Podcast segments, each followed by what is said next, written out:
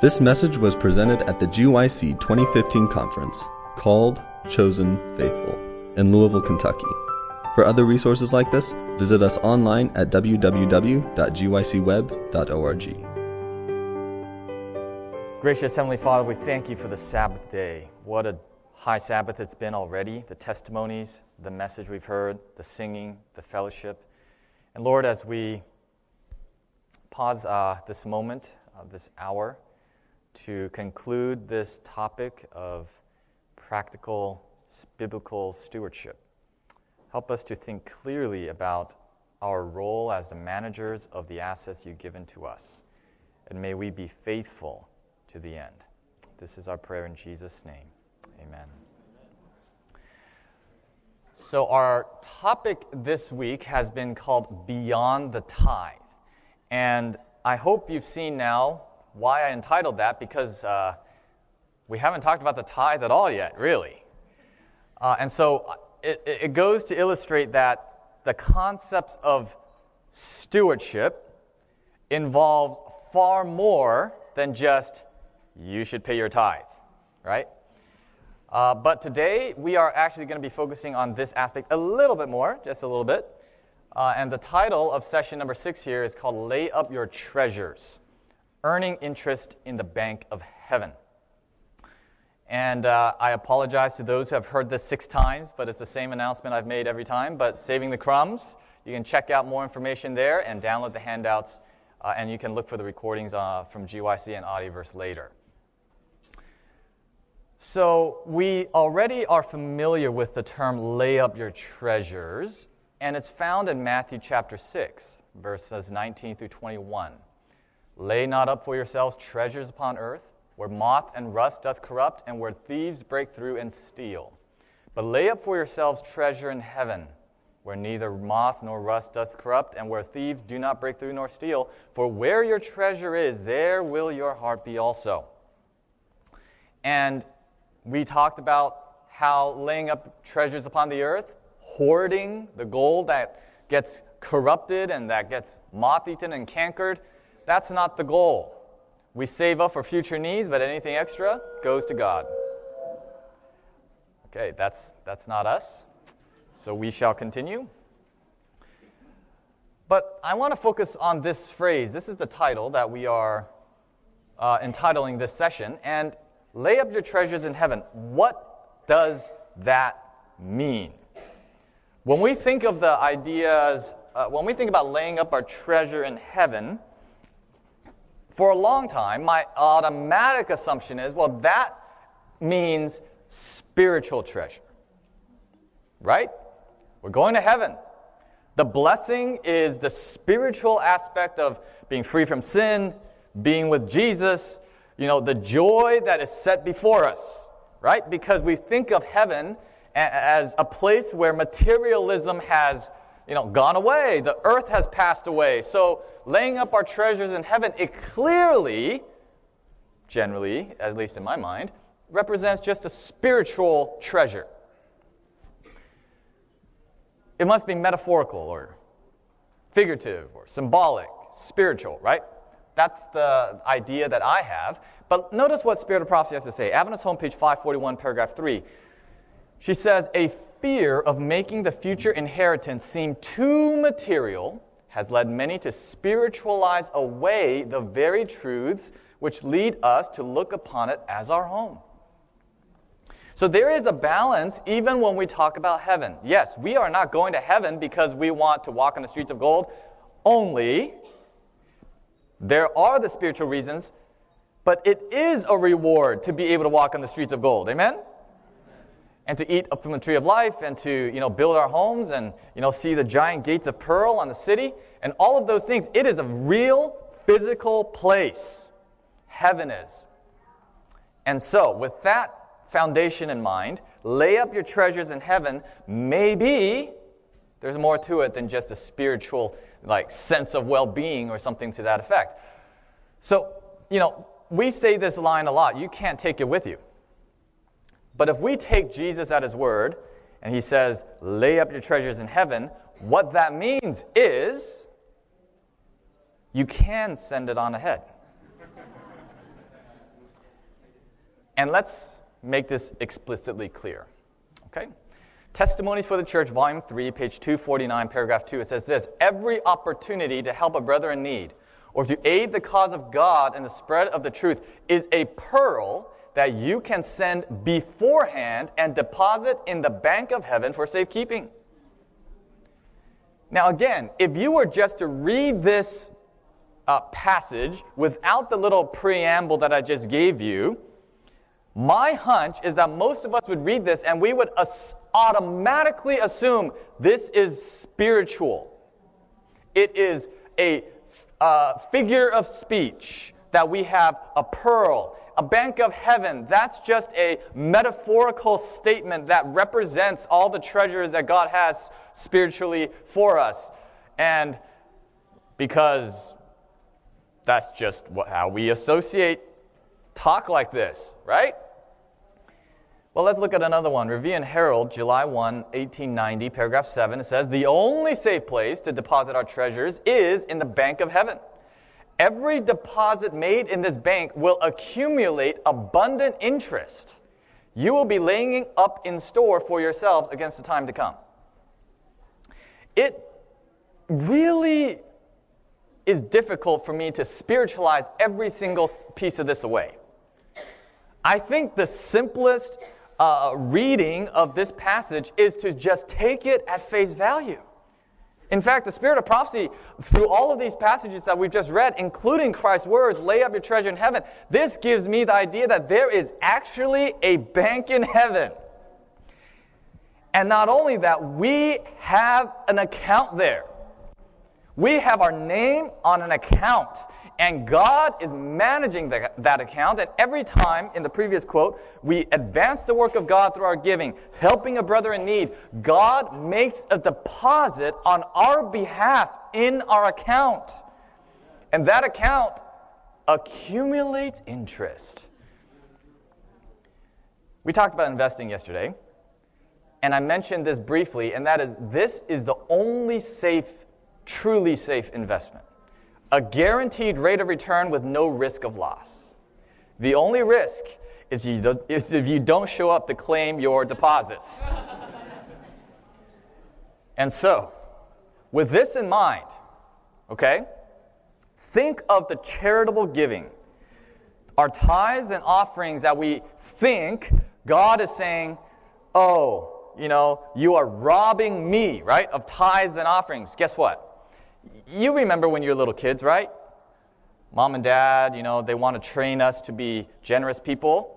Like, hey, do you, would you be willing to give mom and dad a gift? Or, you know, if mommy needed $5, would you give it? You know, those experiences. And, you know, as little kids, we give our parents the $5 or whatever that we earned.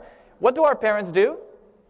They save it up for us until later. Our parents usually don't spend that money. It's just to train us. And so, look, this is what God is doing. He's saying, you are robbing me in tithes and offerings. Yes, that is true because there's an element of selfishness and, and covetousness and the love of money involved in all of that. But yet, when we return to Him what is rightfully His, He's actually going to give it back to us. So it's not a expense when we give. We get it back with interest. So you got to think of it this way when we return the tithes and offerings to God, it's an investment. And it's an investment that cannot go down in value, only goes up. And when we get to heaven, we'll have a bank account there already open for us. And you know, this is sort of um, curious to me because I'm like, so what are we actually going to be using the bank account for? I don't know. But I know we're going to be building houses, we're going to be farming there still might be some medium of exchange. It won't be, you know, a corrupt banking system like we have in the world today, but somehow there is going to be a use for it, and it is a reward for the righteous. And that's one of the reasons why we want to be there. Amen? But as they say, but wait, there's more. Counsels on Stewardship, page 343, paragraph 3 says this The Lord has made us as almoners, meaning we are the managers of his funds to dispense to those in need. He places in our hands his gifts in order that we shall divide with those who are needy. And it is this practical giving that will be to us a sure panacea for all selfishness. What does the word panacea mean? It's a cure, right? It's a summary, you know, or cure all. So, if I could substitute that word, this practical giving of us dispensing God's gifts to others in need, this is the cure for all selfishness. I want to think about, I want you to take this word selfishness and file it on a shelf in your head, because, in your brain, because you're going to see that word again multiple times throughout this, this uh, session. And I want you to see the relationship between personal finance and particularly uh, giving uh, with selfishness. But let's focus on this right here a panacea, a cure for selfishness. Now, what is so bad about selfishness? Well, let's take a look. Evangelism, page 633. Selfishness is a root of all evil. So let's put two and two together. Practical giving, according to the ways that God has designed, is the cure for all selfishness, which is the root of all evil. So, practical giving is the cure of what? The root of all evil. And of course, we know the Bible says, 1 Timothy 6, verse 10, for the love of money is the root of all evil. You see how it all fits together. God has given us the, the institution of the tithe and the offering, and He requests us to do it, not just because He needs the money, because guess what? God doesn't need our money. But because we need the sanctification a cure for all evil. And so, when we, the, what I'm trying to say here is that how we manage our money has a lot to do with our characters. It's a cure for selfishness, but we can phrase it in all different sorts of ways. We can say f- personal finance uh, is an integral element of our experience of sanctification. Because if you are becoming sanctified, you will manage your money in the way that God designs. You will have the generous heart of God. And as we learn to give as God requests us to give, it cures us, it roots out the evil in our heart and the selfishness. And this is another way that I explain it. When we talk about a cure, okay, this is not an over the counter or prescription medication. This cure is a natural remedy. Okay? It's an exercise. Generosity, uh, a, a generous spirit, is like a muscle. You have to exercise it in order for it to get stronger. And so when we are dealing with selfishness, the opposite of selfishness is selflessness. And in order for us to become selfless, we must practice selflessness. And so God gives us a practical way to do it. Everybody understands money. And He says, as you learn to give, you're building this muscle of generosity. You're building the muscle of selflessness. And as a result, it cures your selfishness. Okay? And so this is the reason why, and another way to look at it is it burns the fat of selfishness. Okay? It builds the muscle of selflessness, it burns the fat of selfishness. And this is the reason why giving is something that God expects not just of the wealthy, but of everyone. Because if you're not willing to give God $1 out of 10, what makes you think you're going to give 10% of a million? You got to exercise this muscle, right? And it's a lot easier to lift the, the lighter weights, but as you lift the lighter weights, you're able to lift the greater weights. And so, generosity, selflessness is a muscle that you can exercise, and it is this natural remedy that God's given to us. That's a cure for selfishness. And just like all things in the life of sanctification, it is not the work of a moment, but it's the work of a lifetime. So, personal finance, and this is what I say too money is not everything, but money pervades everything. And so that is why there is no escaping character development and character refinement without addressing money in the life. It's not because we need to make money the big t- trophy that we're striving after. That's not, that's not what we're doing. But it just happens to be the current that flows through pretty much all aspects of life. And so, this leads us to the question how ought we then to give? All right, so we see the importance of it we see how God will give it back to us with interest later, so we're not really losing anything. I mean, we have everything to gain. I mean, there is no reason not to, but how do we do it? Do we have instruction? Well, the Lord has actually given to us very definite instruction. Counsel on Stewardship, page 80, paragraph 3. This matter of giving is not left to impulse. God has given us definite instruction in regard to it. Aha! Uh-huh. Before I ask, he shall answer.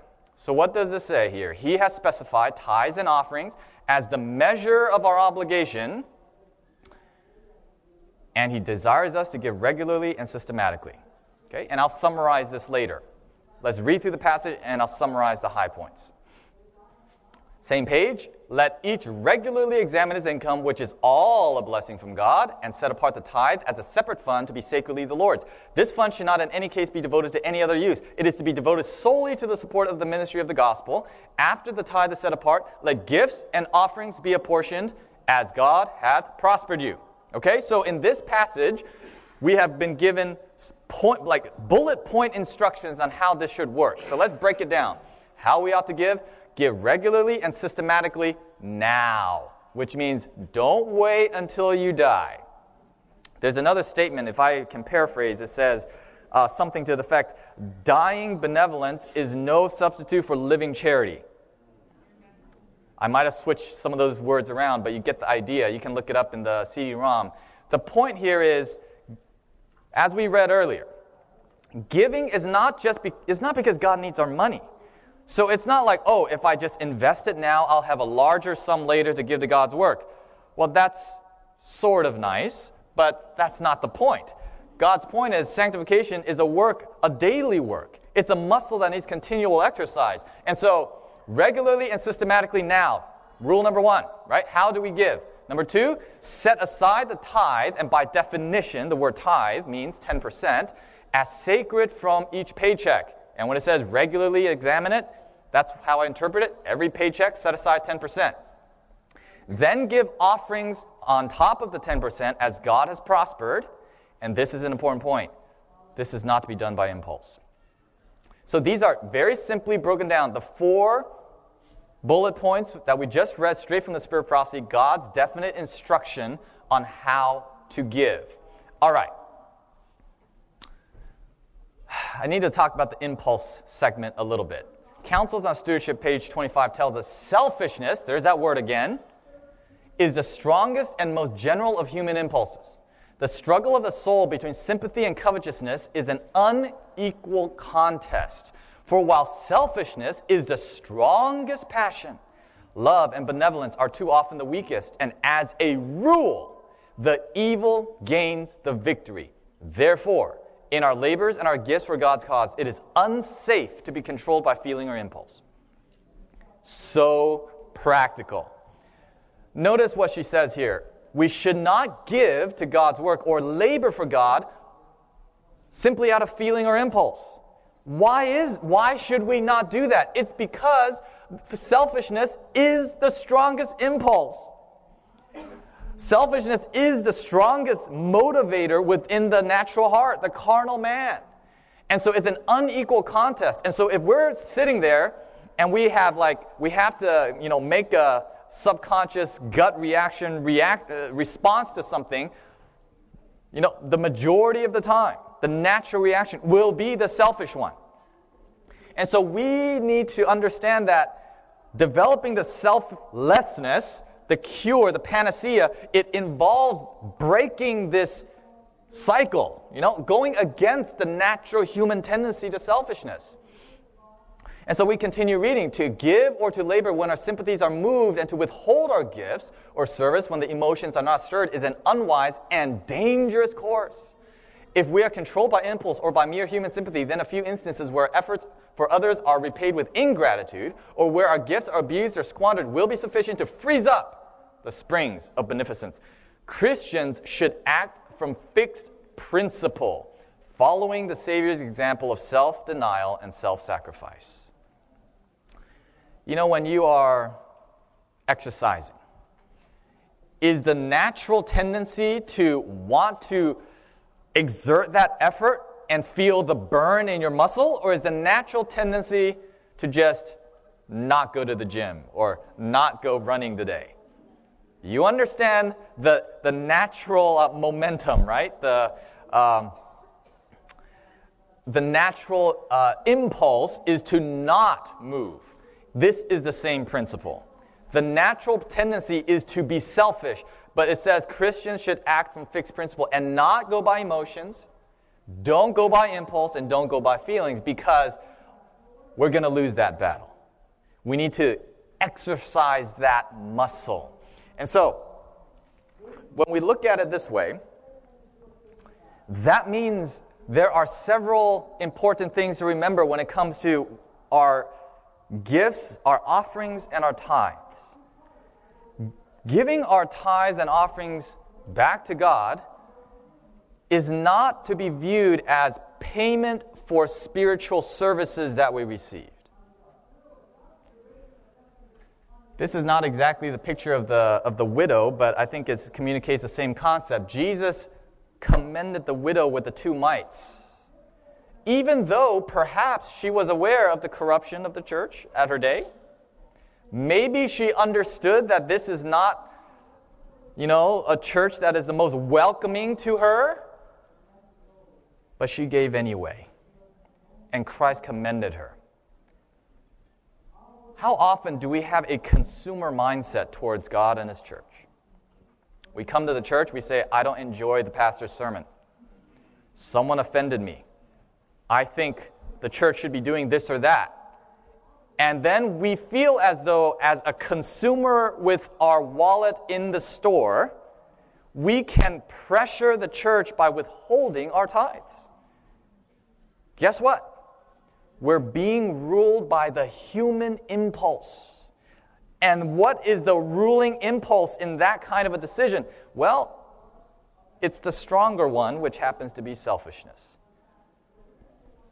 The example of Christ was that he commended the woman who dropped in all that she had into the very treasury from which the money comes out to pay Judas to betray him.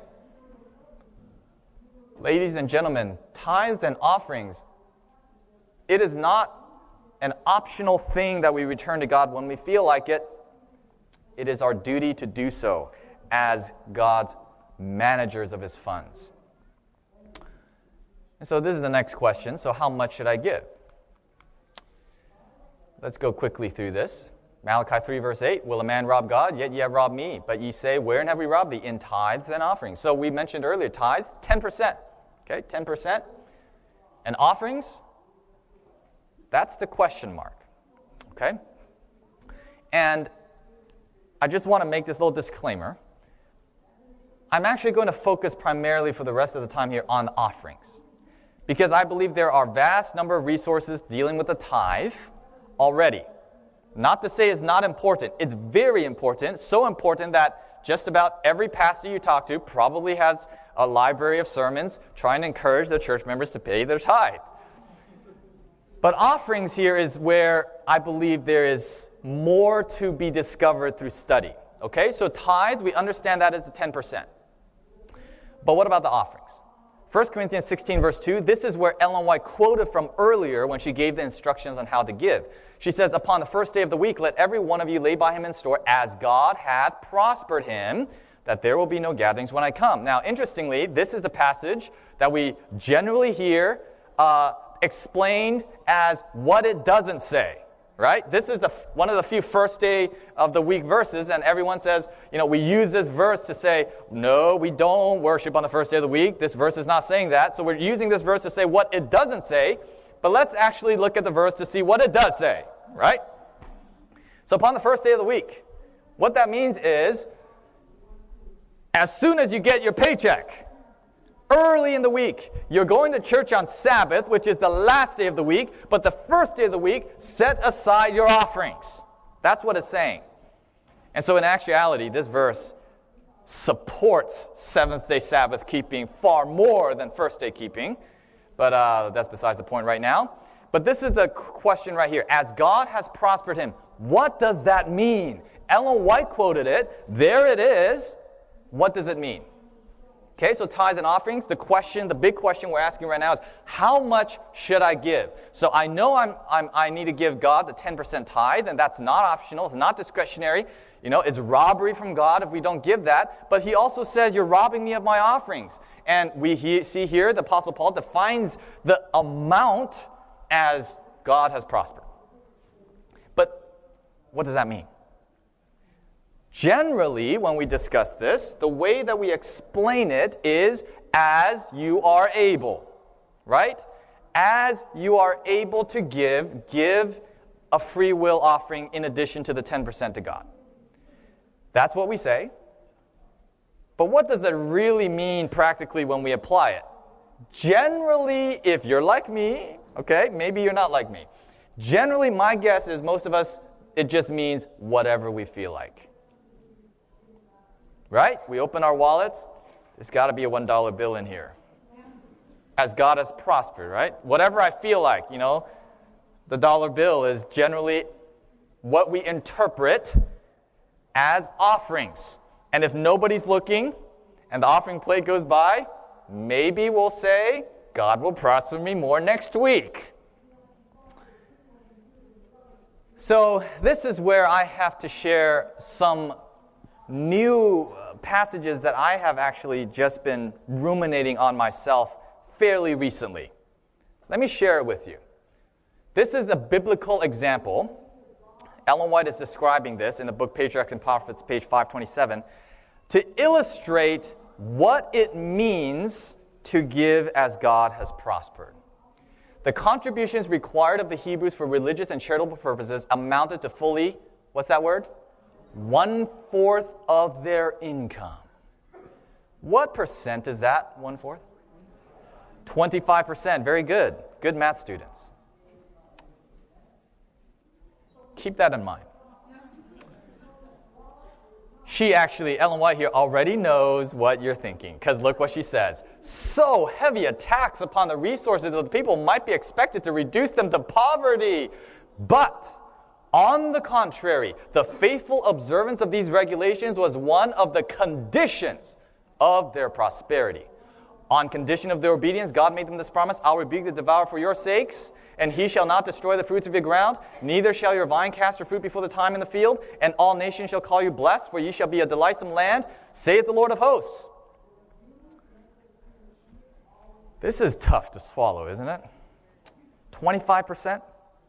So 25%, I looked at this and say, okay, so there's 10% to tithes. What's left for offerings? What's the percentage for offerings then? 15. So, I know for at least for me when I first read this, I'm like there's got to be an there's got to be a reason. Like it surely must not apply to us. I mean, that's the Hebrews. Come on. Old Testament.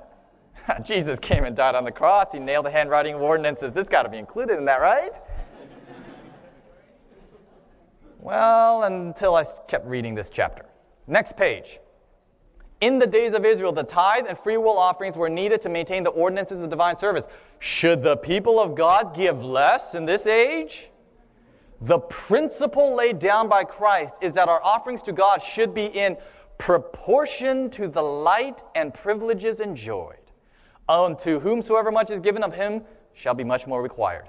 The work of the gospel, as it widens, requires greater provision to sustain it than was called for anciently. And this makes the law of, uh, of tithes and offerings of even more urgent necessity now than under the Hebrew economy. There is no escaping, is there? Let's mention a couple things. First of all, we were asking the question what does it mean when the Bible says, and the Spirit of Prophecy quotes, as God has prospered? We usually associate that to mean whenever God gives us a little bit more money. Prosperity in material possessions should then translate into additional offerings. That's sort of the proportionality that we're considering here. But according to this, that's not how God sees it. As God has prospered is in proportion to the light and privileges enjoyed. So, the more light that God has shown on you of truth, the more obligated we are. And that is why she says the work of the gospel. It is, or rather, it is more urgent now than it was then. So, you know, sometimes we look at the spirit of prophecy and we wish, at least I do, we wish, can't she be more specific? I want to know God's will for my life. I have this situation. Can't you just tell me? Like, just give me a percent until she does. And then we wish, why didn't you just give us broad principles for us to apply? But of course, this is a principle to apply, and I want to be very clear. I want to be very, very clear on this, and that is that's why I have the title. It's a recommendation because you notice she is making a soft appeal. There are times if you read Spirit Prophecy, she will make something so clear you know what you must do. But here she asks the question should the people of God give less in this age? It's as though she is saying, she's appealing to our better natures. She's saying, look at the situation. The work of God needs a lot more work now than it did back then. You are privileged with a lot more uh, light and privileges than they did that back then. And so, wouldn't it be nice if we could give even more back to God. You notice that this is the way that she is phrasing it. So I do not read this to say everyone ought to be required to give 25%. Okay? Please don't walk out of that uh, out of the seminar saying that I am telling you you must. However, she does make the appeal. So we can't escape that she does give us this counsel to consider. And of course, there are certain, there are some differences, right? There are some differences um, between Israel's day and our day. The 25% for the Hebrews actually included all of their taxes because that was their economy, it was their government. Whereas now we have the actual secular government as well as uh, giving back to God. And so I'm not sure, I'm not sure that that necessarily changes anything, but there are differences. And so, just as a testimony, uh, I have a friend. I actually mentioned him in a seminar before uh, about some other way, some other things that he does with his personal finances. He tells me that because he sees this portion down here, and even though he earns a sizable paycheck and he has a family or he has uh, his grandmother to take care of and things like that, he chooses to return to God 30%. And he still gives all of his time for service and, and that. So there are people who take this at its face value and just does it. And I know for me, it's a challenge. But it is something that I take seriously, and I, uh, I believe that God's people should look at this and be seriously considering whether God is calling us to do more for Him. And the next passage here is a promise, not from the same chapter, but I believe it ties together. This from uh, Testimonies for the Church, Volume 3, page 408, paragraph 4. It says, Should all whom God has prospered with earth's riches carry out his plan by faithfully giving a tenth of all their increase, and should they not withhold the trespass offerings and their t- thank offerings, the treasury would be constantly replenished. If systematic benevolence were universally adopted according to God's plan and the tithing system carried out as faithfully by the wealthy as it is by the poor classes, there would be no need of repeated and urgent calls for means at our large religious gatherings. Can you imagine going to an Adventist gathering where they don't call for an offering? I've never been to one. And we just had one this morning here as well. And if you go to ASI, you know, that's sort of the highlight of the, uh, of the Sabbath service. But look at this if we were faithful in following God's plan And not just the wealthy, but also the poor, not just the poor, but also the wealthy. The treasury would be constantly replenished, and there would be no need of repeated fundraising campaigns. So there is a promise. If God's people were to be faithful to the plan that He has laid out, His work would be constantly funded. It would be like building the tabernacle. Moses said, Stop! We've got too much! No more! Wouldn't that be a nice problem to have? And so, this is where I need to pause a moment because we've talked about all this tithes and offerings and 25% and all this. There have been a question that come in like, what if I'm in debt? What, does, what, what happens then? What's the priority level? Okay? So uh, God makes it clear you have robbed me in tithes and offerings. The tithe, 10%, it goes to God, no matter what. God, the fact is, it's not that you can't afford to pay the tithe, you can't afford not to. Because the very next verse, it says, Prove me and see if I won't open the windows of heaven and pour out blessings so that you, can't have, you don't have enough space to re, uh, receive it. You know, this kind of situation right here. So the 10% tithe absolutely goes to God first. However, he also says that we, the offerings would be viewed as we're also robbing God when we're not paying our offerings.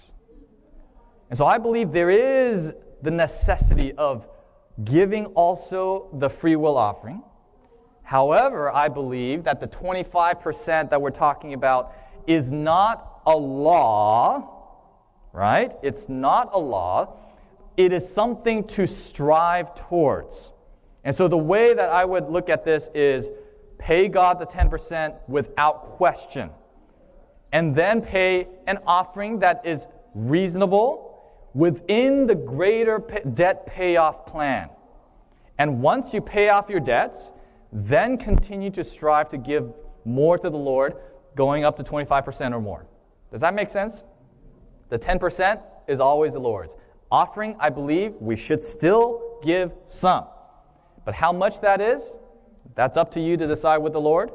And leave the 25% as a goal to strive towards. Okay? So that's what I would say to that, and there may be other, uh, other applications as well. So let's, um, let's continue as we wrap up this section, and we need to move into another section dealing with end times specifically. But when I was uh, preparing for this seminar, I asked people, you know, what they want to talk, uh, what they want to hear about, and one person said they want to hear about radical giving. And you know, I was thinking radical giving. It sort of has a nice ring to it, but what does it mean? When we think about radical giving, are we thinking of people who drop $100 bills in the offering plate? Are we thinking of people that single handedly fund church building projects and then their name is on the, you know, the plaque, they get to cut the ribbon? Is that radical giving? Or maybe it's guys like Bill Gates, richest man in the world, Bill and Melinda Gates Foundation, curing polio and malaria and all sorts of things, poverty. I don't know what else they're doing. But billions of dollars, is that radical giving? Or is radical giving just simply doing what God says? You know, really, the entire seminar has been building up to this point because we talked about spending less, saving more, living a modest life, right? Living a modest life that limits waste and reduces spending, living contrary to the common American uh, way of thinking, the American dream type of lifestyle because we are managing our finances in order to give more. You see, it's not like, okay, let's make a line item in our monthly budget and let's just say 15%. And okay, we've, we've done our giving and then let's get back to life. No, no, no. It's the whole point of our personal finance. We, we manage our money in such a way that we can give not just money to God, but we give of our time and energy and resources. That's sort of the foundation of the whole week that we spent together. That's why uh, I believe that is the crux of radical giving. You make it the whole purpose of how you manage your money instead of just thinking, I'll just give a big check. So, radical giving is making Jesus the first, last, and best of our money. This is the passage where I get that thought from. Thoughts from the Mount of Blessings, page 99, paragraph 2. Jesus does not release us from the necessity of effort, but he teaches us that we are to make him first and last and best in everything. We are to engage in no business, follow no pursuit, Seek no pleasure that would hinder the outworking of his righteousness in our character and life. Whatever we do is to be done heartily as unto the Lord. And so it talks about business, everything we do, so the necessity of effort. So clearly it must apply to our finances. So in our money management, God must be first and last and best. And so let me summarize that for you in how I believe it applies in our giving. So we were talking, we've been talking about this systematic giving. We make Jesus first in our tithes and offerings, aiming for 25% or more. Okay, so that's the target, 25% or more. But we make Jesus first by paying the tithes and offerings or returning our tithes and offerings first. Surplus giving is when we make Jesus last by giving him any surplus after all of our needs have been met. We've talked about this before. Saving and investing is for defined future needs. Once your needs are met, everything extra goes to God. And that's surplus giving. And that is giving to Jesus at the end. You give it to Him first, you give to Him at the end. And then there's sacrificial giving, which is making Jesus best by being ready to give any and all if He asks it of us. The rich young ruler, Jesus asked him, Sell everything, give to the poor, and come and follow me. He wasn't willing to do that. And you know, within all of this, yes, there is regularity. Yes, there is systematic. You know, yes, we save for the future, but there are those moments, those Abraham and Isaac type of moments where God speaks to you in a very distinct way. And He says, I want you to give this to me. You better listen to the Lord. And we need to be ready to do that whenever he asks. And so making Jesus first, last, and best, systematic giving. Give to him first. Surplus giving. Give to him at the end. Sacrificial giving. Whatever he wants, he can have. And that takes us to this question. What about the end times? I'm just dealing with these two questions, okay? And it has it does have to do with this idea of giving in the end times, particularly recently, we've been hearing a lot of people making statements that it's time to sell everything because Jesus is coming soon, or the time of trouble is right upon us. So we need to give everything to God's work right now. There have even been some who say, Jesus is coming so soon, you're not going to have to pay off your credit cards, so charge them up. Take out all the mortgage you can on your house, give it to God's work. You laugh, but I've heard it with my own two ears. Should I sell everything because Jesus is coming soon? This is a serious question because it can literally bankrupt you if you make the wrong decision. And worse, it could bankrupt you spiritually. And so, what about the financial collapse? Because this is the reason why people say we should do this, right? So obviously there are lots of other questions about the end times that we can talk about. Preparation for the end times. There are lots of other ministries and resources, Audioverse, and maybe a lot of the booths even here at GYC can, can, can deal with that. But I want to specifically dealing with personal finance, these two questions in the context of the end times. So a couple of foundational principles as we look at this uh, scenario, okay? Don't make a time of trouble before it comes. I love this quote. You will get to it soon enough, brethren. We are to think of today, and if we do well the duties of today, we will be ready for the duties of tomorrow. Spirit of prophecy is so balanced. Let's keep reading. And by the way, uh, for those who are listening, Mind, Character, and Personality, Volume 2, page 470, paragraph 2. That's where that quote came from. Next one, Selected Messages, Volume 3, page 383, paragraph 4. Many will look away from present duties. You notice how often that word appears. Don't neglect present duties. If you do them well now, you'll be ready for future duties. Many look away from present duties, present comfort and blessings, and be borrowing trouble in regard to the future crisis. We shouldn't be borrowing money, and we certainly shouldn't be borrowing trouble. This will be making a time of trouble beforehand, and this is key. And we will receive no grace for any such anticipated troubles. That's troubling to me because where would we be were it not for grace? Have mercy. We are to wait on our Lord. Jesus will be an ever present help in every time of need. So, what is the foundational principle I'm trying to lay down here? Is there going to be a time of trouble such as never was since there was a nation? Yes. But the reality is, we're not there yet. And so, Spirit Prophecy says, we should not borrow trouble from the future because by doing that, we are compromising our ability to do God's work that He's given us today. And if we compromise our ability to do that today, that will guarantee we're not going to be ready for that then. So we got to keep that in mind.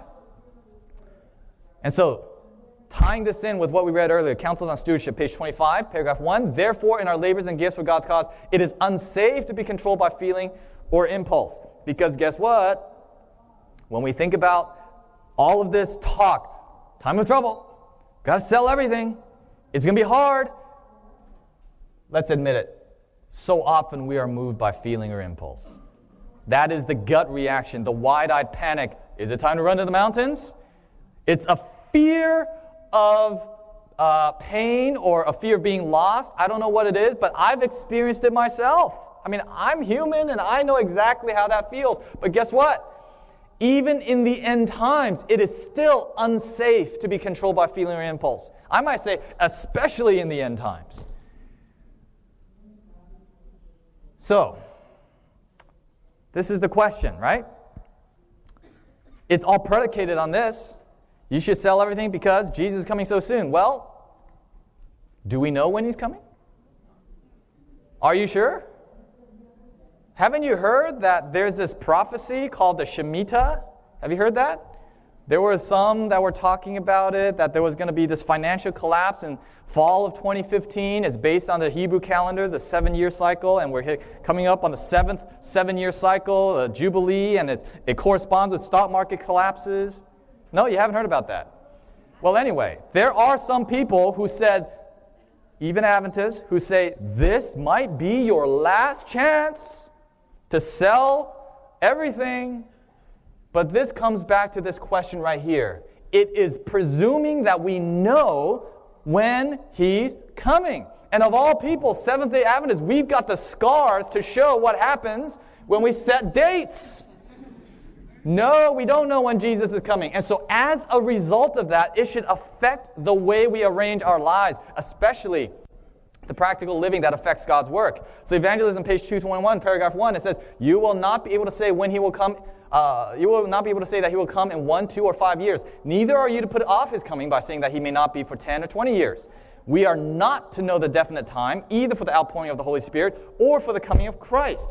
And so, let's say that we do go out and we say, I am convicted that Jesus is coming back next year 2016, 2017, whatever it is. And we do go and sell everything. And then it turns out that Jesus does not come back within the next 12 months. What, ha- what will happen to us then? We think that God will provide, but we just read earlier that for anticipated time of trouble, God gives no grace for that. What a terrible position to be in. And guess what? The worst part of it is maybe 12 months from now, we are that much closer to Jesus coming, and He needs us that much more to spread the three angels' messages, and we have bankrupt ourselves literally. Do you know who's the only one that's happy about that?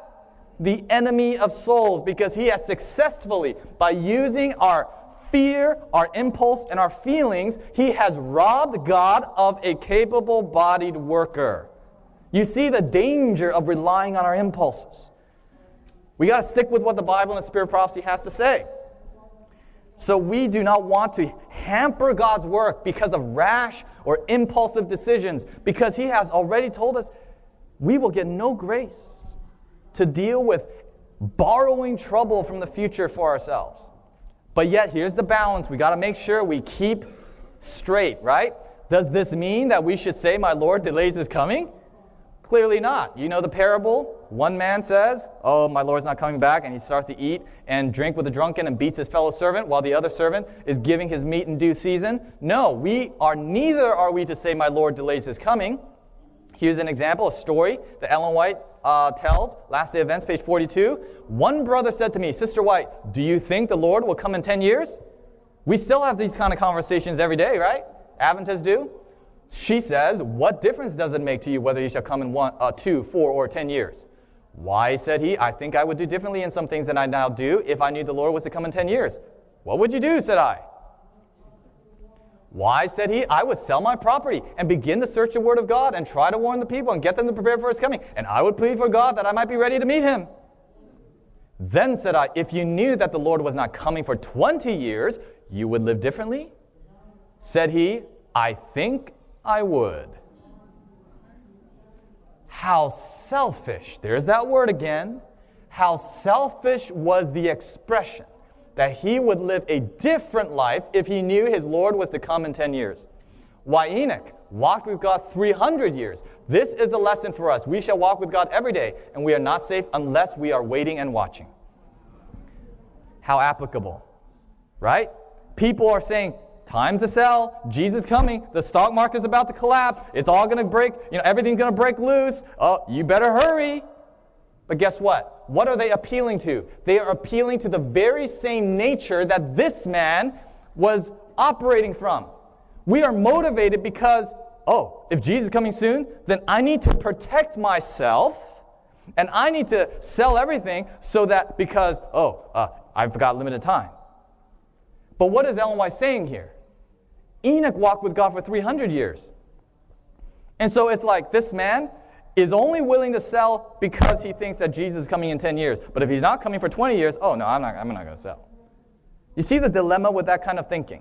And so the principle here that just the simple principle is whether Jesus is coming in two years or 20 years, the principles by which we live by, the principles by which we manage our money and make our money decisions should not change. It shouldn't change simply because all of a sudden we think, oh, the sky is about to fall.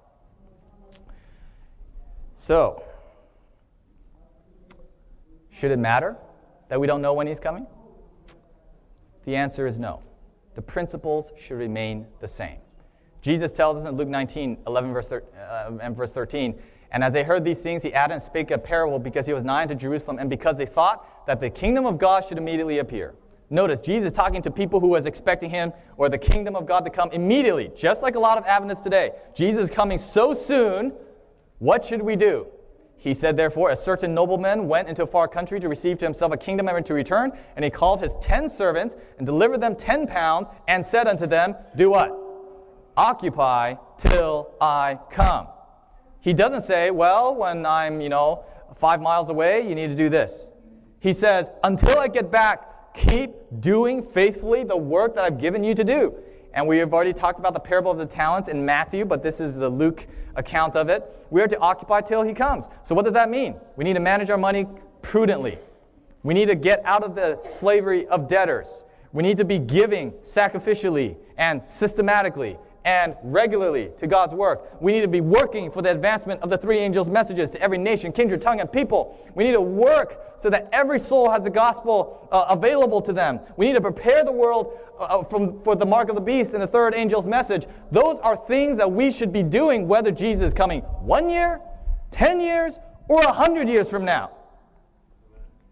And just like we said earlier, when it comes to selling all that we have, should I sell everything?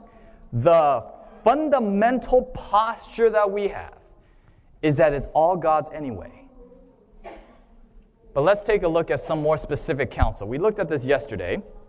Counsel on Stewardship, page 59, paragraph 4. Says, I was shown that it is the will of God that the saints should cut loose from every encumbrance before the time of trouble comes and make a covenant with God through sacrifice. If they have their property on the altar and earnestly inquire God for duty, He will teach them when to dispose of these things. Then they will be free in the time of trouble and will have no clogs to weigh them down. So, indeed, God already tells us in His inspired writings that there will come a time in which we will have to cut loose from everything, but He will teach us when. Next page, uh, same book. I also saw that God had not required all of His people to dispose of their property at the same time, but if they desired to be taught, He would teach them in the time of need when to sell and how much to sell. Okay? And this is key, page 324, Counsel on Stewardship, paragraph 1.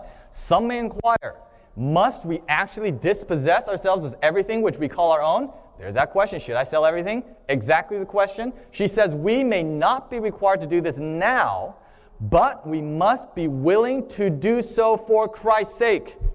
And we've, this is exactly what we've been discussing earlier. It is not saying you must sell everything five years before Jesus comes. That's not the principle. The principle is you need to be willing to give God everything whenever He wants it. We must acknowledge that our possessions are absolutely His.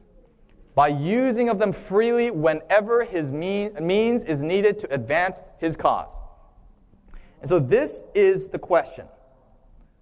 When we think about selling, what is the premise of that question? Are we asking the question out of a fearful motive, a legalistic interest of self preservation? When do I sell so I can protect myself? Or are we asking, Lord, when do you need these resources for the finishing of your work? Two different ways of approaching the question. And we need to be willing whenever it is that God says, now is the time. And the fact of the matter is, if you think practically, it doesn't make sense for God to have all of his people unload all of their assets all at the same time. Because who's going to make use of the assets? Because everyone sold everything. Does that make sense? So, practically, just simply for the management of capital, mathematically, there's got to be a staged process. And guess who is managing that staging process? It is God Himself. It is up to the Holy Spirit to move upon individual church members and say, This is the time. I see the need. The Lord has moved upon me to sell in stages or to sell everything and to move this work forward. And so, whenever someone comes up here and says, Now is the time to sell, this might be your last chance, I am afraid they are trying to take the place of God. Have mercy. And so, there will be a time, indeed, when we should sell everything. But it is an individual matter. God will make known the right time for you specifically, individually. But we must be willing to sell all anytime God asks. And how do we get to the point of being willing to sell everything? By exercising this generosity muscle. By giving regularly and systematically, we exercise this muscle. So when God says it's time to give me the rest of it, we've developed that uh, muscle memory. It just, bam, it just happens. And the motive will be for the finishing of the work, not for protecting ourselves. You see, sanctification, this is exactly what it is. It's a transformation of the heart. So, what about that financial collapse? As I mentioned earlier, the idea that has been shared not just recently, but if you remember back even in 2007, 2008, there were predictions there's going to be a financial collapse. And the financial collapse is the reason given for why we should sell everything.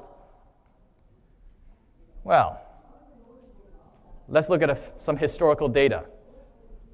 Since the year 1900, there have been 29 market crashes in the world. 29. And I bolded two of them. This is 1929, of course. That is the Great Depression, the beginning of the Great Depression. And then 2008, in all of our lifetimes, I assume, uh, that was the second greatest financial crisis uh, in history. And in probably every single one of these cases, some well meaning Adventist somewhere, or maybe non Adventist, predicted that this is going to be the end of the world. So let's take a look. This is the Dow Jones Industrial Average from the year 1900 to about uh, 2011, I believe. And I circled the Great Depression right there. And this is the 2008 collapse. Now, I need to mention that if you might not be able to see it, this is not a regular graph paper. This is a logarithmic graph paper which means this is not a straight line. It's actually more like an exponential curve. It probably goes like this. It's like a hockey stick. But it has to be logarithmic in order to, for you to actually see it, or else it'll be really small. But what am I trying to say here? Throughout this span of history, you notice the stock market went from really low to really high. You notice that? Throughout this time, we had the two largest financial collapses in history. We had two world wars we had the Cold War, Vietnam, two Gulf Wars, HIV, Ebola, the climate change crisis, whether you believe it's legitimate or not. We have the issue with uh, the Middle East now. We have um, uh, the, the most costly natural disasters in history. We have the development of the nuclear bomb. And look, all of those things we associate with Matthew 24 and the signs of the end. There is absolutely no correlation to the stock market. I am not, I'm not using this to, to give you investment advice. That's not what I'm trying to say. What I am trying to say is just this very simple point the stock market is a terrible predictor of the end of the world. That's it. That's all I'm trying to say. As the unrest in the nations are progressing, the stock market does not reflect that reality. Jesus did not say that there is going to be financial unrest in Matthew chapter 24. But that does lead us to the next question, uh, which is Is there any legitimacy to this, right? The fact is, 100% of the people who use the stock market to predict the end of the world has been wrong. 100%. And moreover, you got to think of it this way. There are two hurdles to overcome if you are going to use the financial world as the barometer or as the time, you know, timer for the end of the world. Number one, you need to be able to predict when the market is going to collapse. And let me tell you, every single person on Wall Street wants to know how to predict the next collapse. Everybody. And by the way, everybody agrees there will be another collapse. All the economists understand that it is just, it's bound to happen. It's just a systemic thing. Just expect it. Everyone wants to get rich by predicting when it will happen. How do we think that we, as just, you know, lay people, can beat Wall Street at their own game? That's number one. And then the number two problem is even if we do get it right, we have to know, be able to predict that it's the last one. And guess what? 100% of those who predicted it have been wrong so far. So, what's my point? My point is just this we have the Bible, so let's use the Bible instead. This is my point. We should not be filtering the Bible through the news we should be filtering the news through the Bible. Does that make sense? And we get caught up because, oh, this guy has some fancy theory about the Shemitah and the uh, seven years, and we're like, oh, uh, Sabbath, oh, sanctuary, oh, Jewish, must be right. Listen, we have been given the Bible and the spirit of prophecy, so let's use it. So, we're going to conclude our session today with a little bit of Bible prophecy. I love Bible prophecy. I can't leave this out. So, financial crises and prophecy. So, why do we go to the economists and the, and the stock prognosticators and the finance people to tell us about the end of the world when we already have Bible prophecy? That's my point. Don't, like, if somebody is trying to tell you, oh, look at the stock market, it's a bubble, it's going to collapse, it's the end of the world, just tune them out and study your Bible. What does the Bible have to say? Will there be financial crises? Yes.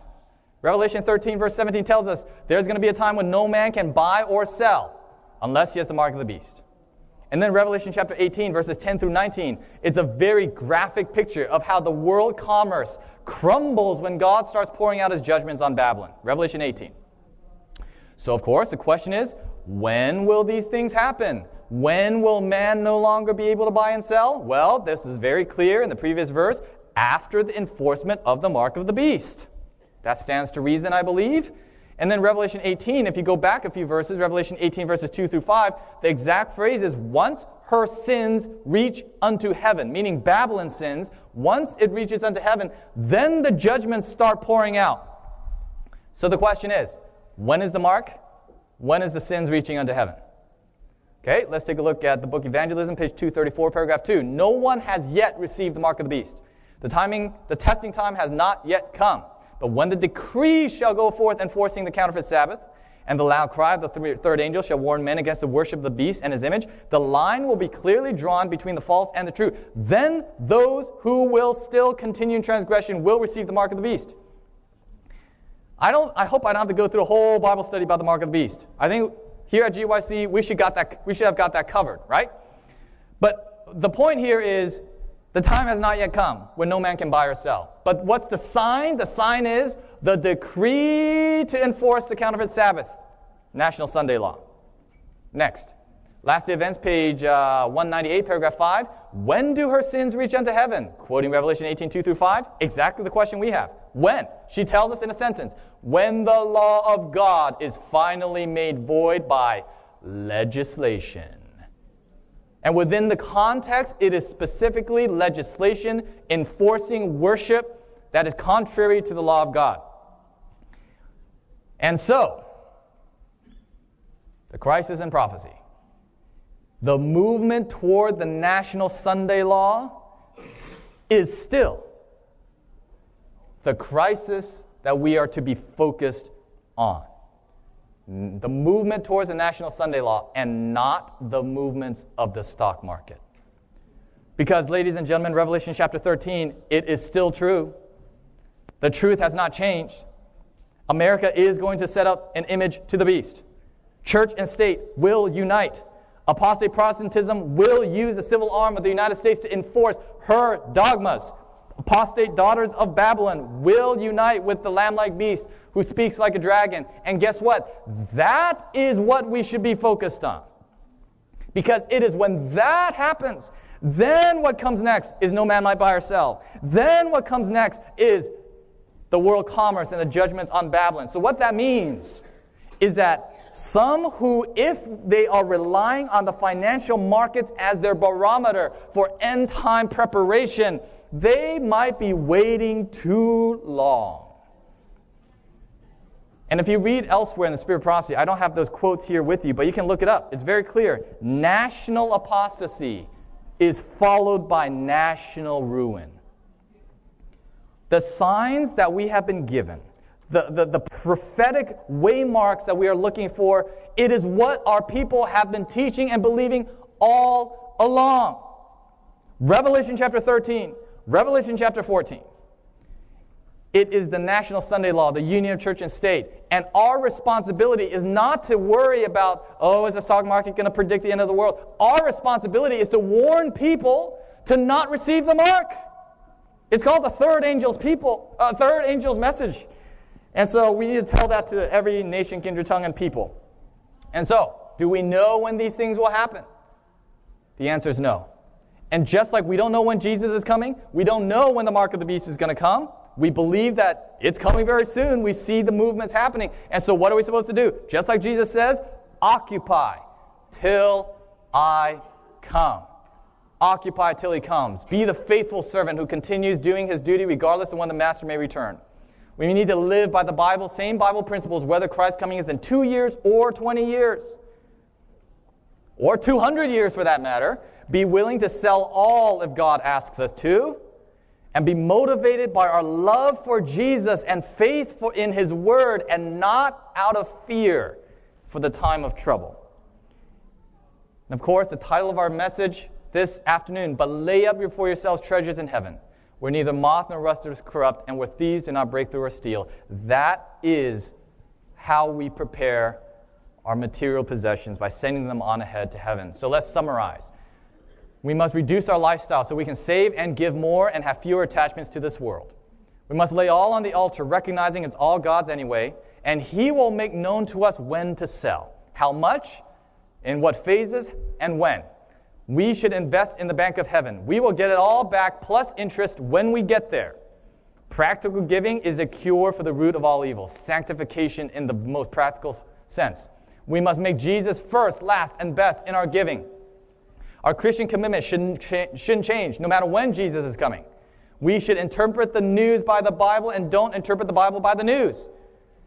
And we should study the Bible, believe it, and obey it.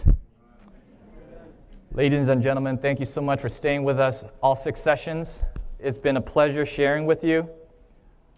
I encourage you study, be faithful. Jesus is coming soon. Let's pray.